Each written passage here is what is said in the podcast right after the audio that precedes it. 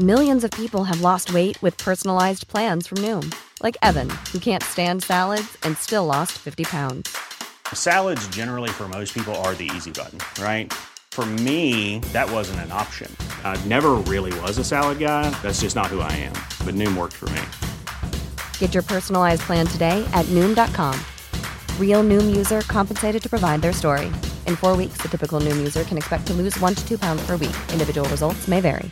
I'm Sandra, and I'm just the professional your small business was looking for. But you didn't hire me because you didn't use LinkedIn jobs. LinkedIn has professionals you can't find anywhere else, including those who aren't actively looking for a new job but might be open to the perfect role, like me.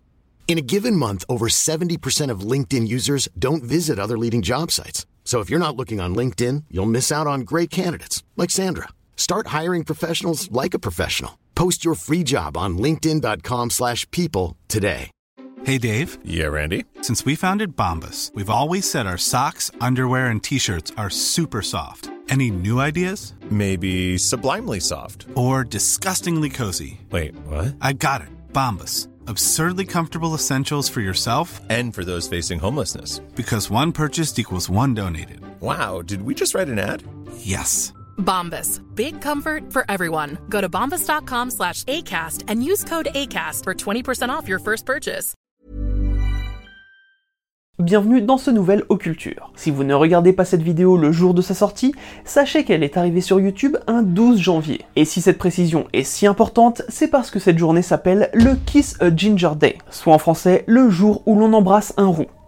Ou une rousse. En somme, cette journée est une journée mondiale consacrée à la rousseur. Alors oui, il peut paraître étonnant qu'il y ait une journée consacrée à une couleur de cheveux. Pourtant, la rousseur a été le fruit de nombreuses croyances et du coup de nombreuses persécutions. Donc pour cette journée un peu spéciale, c'est parti pour un nouveau moment de culture. Les croyances sur les roux et les rousses semblent être très anciennes.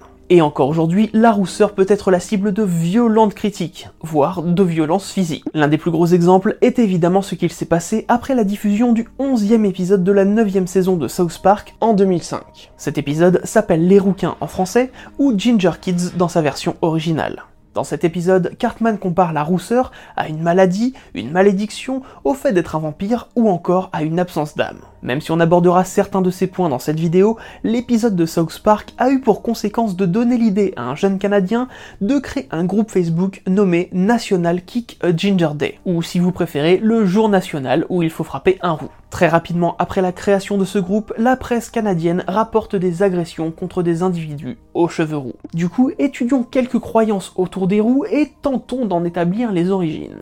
Les roux ont un lien avec le feu. On ne sait pas trop d'où vient cette croyance, mais on suppose qu'il s'agit de la plus vieille rumeur sur les roux, le lien entre la couleur des cheveux et la couleur du feu étant assez facile à établir. On pourrait penser que cette association viendrait surtout d'Europe, vu qu'il y a une plus grande proportion de roux dans les régions nordiques, comme par exemple en Écosse, où l'on dénombre à peu près 13% de la population qui serait rousse. Par exemple, on sait qu'au 5e siècle avant notre ère apparaissent les premières traces de physiognomonie. Et c'est super chiant à dire. La physiognomonie est basée sur l'idée qu'en observant l'apparence d'une personne, on pourra en déduire son caractère et sa personnalité. Cette pseudoscience a perduré tout au long de l'histoire, et en particulier au Moyen Âge avec la traduction d'un livre attribué à Aristote, tout d'abord en 1145 en latin, puis en 1243 en français. Le secret des secrets. Dans ce dernier, on peut lire. S'il a les cheveux noirs, il aime raison et justice. S'il les a roux, il est folle, secourousse de légier. Et s'il les a de couleur moyenne, entre noir et rousse, il est prud'homme et aime paix. Il se peut donc que très tôt dans l'histoire, en associant les caractéristiques du feu, c'est-à-dire instable et dangereux, aux roux, on ait eu les premières rumeurs sur leur personnalité. Néanmoins, cette couleur de cheveux se retrouve partout dans le monde, évidemment à des échelles plus ou moins importantes. Par exemple, la rousseur semble avoir inspiré l'Inde, puisque dans l'Ayurveda, une forme de médecine traditionnelle se basant sur l'équilibre d'énergie naturelle qui composerait notre corps, il est dit que les personnes rousses ont un tempérament lié au doshas appelé pitta. Aussi, dans cette médecine traditionnelle, on pense que les doshas déterminent l'aspect physique et psychologique d'une personne. Or, celles et ceux liés au tempérament pitta sont majoritairement associés à l'élément de feu. Donc cette fameuse logique de la rousseur associée au feu a pu apparaître n'importe où dans le monde. Ironiquement, une étude scientifique parue en 2005 explique que les personnes rousses seraient plus sensibles à la sensation de brûlure, due à un plus faible niveau de vitamine K que la moyenne. En Occident, cette croyance a pris une autre tournure, particulièrement lorsque le christianisme était à son paroxysme. Aussi, faire le lien entre les roues et le feu, c'est également faire le lien avec les flammes de l'enfer, et donc diable. Les roues sont les enfants du diable. Encore une fois, on ne sait pas exactement quand ni où est apparue cette croyance. Au vu de la rareté des cheveux roux, on peut facilement imaginer que de nombreuses rumeurs ont pu se répandre sur le fait que la folie et la colère facile chez les roux seraient liées aux démons. Par extension, on peut facilement imaginer que le tout a été simplifié par les roux sont engendrés par les démons voire par le diable en personne. Il se peut également que des questions se soient posées sur la potentielle infidélité d'une femme avec un démon, surtout à une époque où deux parents bruns donnaient un enfant roux et que l'on n'avait pas d'explication logique. Et c'est de cette croyance que viendrait la plus connue des rumeurs. Les roux n'ont pas d'âme. Ouais, vous voyez peut-être pas forcément le lien entre le fait d'être engendré par un démon et le fait de ne pas avoir d'âme. Eh bien, d'après la croyance populaire, pour faire un pacte avec le diable, il faut lui vendre son âme. De plus, l'âme est spécifiquement reliée aux êtres vivants, et selon les croyances, l'âme peut se trouver chez les humains, chez les animaux, et même chez les végétaux. Or, la conséquence logique de ce raisonnement est que s'ils sont engendrés par des démons ou par le diable, alors ils ne sont pas vraiment humains. Donc, pas d'âme. En soi, si vous insultez une personne rousse en lui disant qu'elle n'a pas d'âme, vous lui dites tout simplement qu'elle n'est pas humaine. Ce qui, selon les points de vue, peut avoir son avantage. Mais si vous suivez la chaîne depuis un moment maintenant, vous savez très bien qu'il y a un genre de personnes que l'on accuse d'avoir des relations intimes avec le diable. Si vous avez déjà la bonne réponse, vous aurez un bon point culture. Les sorcières. évidemment, les rousses sont des sorcières. Sur cette croyance, on a un petit souci. Évidemment, quand on dit sorcière, on pense rapidement Inquisition. Or, le texte par excellence lié à l'Inquisition est évidemment le Maleus Maleficarum. On vous a déjà dit dans la vidéo sur ce livre qu'Henri Institoris explique qu'il faut rechercher la marque du diable sur les femmes ayant pactisé avec les enfers. Mais à aucun moment en particulier, il n'évoque les taches de rousseur. Et d'ailleurs, aucun compte-rendu des tribunaux inquisitoriaux ne semble particulièrement mettre en avant le fait que les taches de rousseur étaient considérées comme des marques du diable. Malgré tout, on suppose que le prétexte de la rousseur a tout de même été utilisé pour dénoncer et juger les femmes rousses comme ayant des acquaintances avec le malin. L'omniprésence de taches de rousseur aurait été un parfait argument pour prouver qu'il s'agissait bien de marques du diable. D'ailleurs, une vieille croyance raconte que les taches de rousseur seraient en fait des marques de brûlure des flammes de l'enfer et on suppose que ça vient de cette époque-là. Or, ce serait près de 200 000 femmes rousses qui auraient été jugées coupables de sorcellerie rien qu'en France. Mais ce chiffre est une estimation et ne trouve pas de source fiable. Cependant, ce cliché est bien resté dans l'inconscient collectif particulièrement grâce aux œuvres de fiction. Effectivement, si on prend quelques œuvres issues du cinéma ou du petit écran, qu'elles soient inspirées de livres ou non, on retrouve régulièrement des sorcières rousses. Alors, bien sûr, toutes les sorcières ne sont pas représentées rousses, néanmoins celles-ci ont souvent un point commun. Ce sont des sorcières particulièrement puissantes. On peut citer par exemple Eglantine Price dans L'apprentie sorcière de Disney, Molly Weasley qu'on ne présente plus. Alors on pourrait citer toute la famille Weasley, mais rappelons que Molly n'est pas née Weasley et qu'elle n'a donc pas au départ cette prédisposition à être rousse. Il y a aussi Winifred Sanderson dans Hocus Pocus, Andorra dans Ma sorcière bien-aimée, Willow dans Buffy contre les vampires, Zelda Spellman dans Les nouvelles aventures de Sabrina, même si dans les comics c'est plutôt Hilda qui était représentée comme rousse, et enfin, comment ne pas citer Mélisandre, la sorcière rouge de Game of Thrones. Bref, en tout cas, c'est pas demain la veille que les sorcières rousses sortiront de l'imaginaire collectif. Et pour rebondir sur une vidéo que l'on a faite, Lilith, qui est souvent considérée comme la première sorcière, est très régulièrement représentée comme rousse dans l'art. D'ailleurs, c'est une parfaite transition pour vous parler de la prochaine croyance, vu que Lilith est issue des textes juifs. Judas était roux. En fait, on pourrait même pousser cette croyance jusqu'à les juifs sont majoritairement roux. Mais commençons par Judas. Aucun texte canonique de la Bible ni aucun évangile apocryphe ne semble parler en particulier de la chevelure de cet apôtre. A contrario, on peut citer Ésaü, fils d'Isaac et frère aîné de Jacob, dans l'Ancien Testament. Dans la Genèse, on peut lire Celui qui vint au monde le premier était roux, velu comme une peau, et il fut nommé Ésaü. L'autre vint au jour aussitôt, et il tenait de sa main le pied de son frère. C'est pourquoi il fut nommé Jacob. Ici rien de particulier à dire, si ce n'est qu'Ésaü est considéré comme le père des civilisations occidentales dans les traditions juives et islamiques, donc père de la civilisation romaine, ce qui pourrait avoir une connotation négative. Mais un autre personnage présent dans l'Ancien Testament pourrait être roux, le roi David. Et j'ai dit pourrait car ça passe de blond à roux selon les traductions. Dans le premier livre de Samuel, on peut lire Alors Samuel dit à Isaïe Sont cela tous vos enfants? Isaïe lui répondit Il en reste encore un petit qui garde les brebis. Faites-le venir, dit Samuel. Isaïe le fit donc venir et le présenta à Samuel. Or, il était roux, d'un agréable aspect et d'un beau visage. Le Seigneur lui dit Levez-vous et sacrez-le, car c'est celui-là. Là, on est plutôt sur une figure positive de la Bible, David étant tout de même considéré comme un roi prophète. Donc on ne peut pas dire que les croyances négatives autour des roues viennent particulièrement de la Bible. À part ces deux personnages qui sont effectivement juifs, il n'y a apparemment pas d'autres roues. D'ailleurs, si la précision de leur couleur de cheveux est ainsi soulignée, c'est bien qu'il s'agissait déjà à l'époque d'une rareté. Or, encore une fois, il n'est rien dit sur la couleur de cheveux de Judas Iscariote. Étonnamment, ce sont les artistes qui définiront cet apôtre comme roux. N'est qu'après l'an 1000 qu'apparaîtront sa chevelure et sa barbe rousse, d'abord dans les miniatures, puis sur d'autres supports d'images comme les vitraux ou la peinture. C'est ainsi qu'il finira roux dans l'un des tableaux les plus connus sur Jésus et ses apôtres, la scène de Juan de Juanes. Millions of people have lost weight with personalized plans from Noom, like Evan, who can't stand salads and still lost 50 pounds. Salads, generally, for most people, are the easy button, right? For me, that wasn't an option. I never really was a salad guy. That's just not who I am. But Noom worked for me. Get your personalized plan today at Noom.com. Real Noom user compensated to provide their story. In four weeks, the typical Noom user can expect to lose one to two pounds per week. Individual results may vary. I'm Sandra, and I'm just the professional your small business was looking for. But you didn't hire me because you didn't use LinkedIn jobs. LinkedIn has professionals you can't find anywhere else, including those who aren't actively looking for a new job but might be open to the perfect role, like me. In a given month, over 70% of LinkedIn users don't visit other leading job sites. So if you're not looking on LinkedIn, you'll miss out on great candidates like Sandra. Start hiring professionals like a professional. Post your free job on linkedin.com/people today.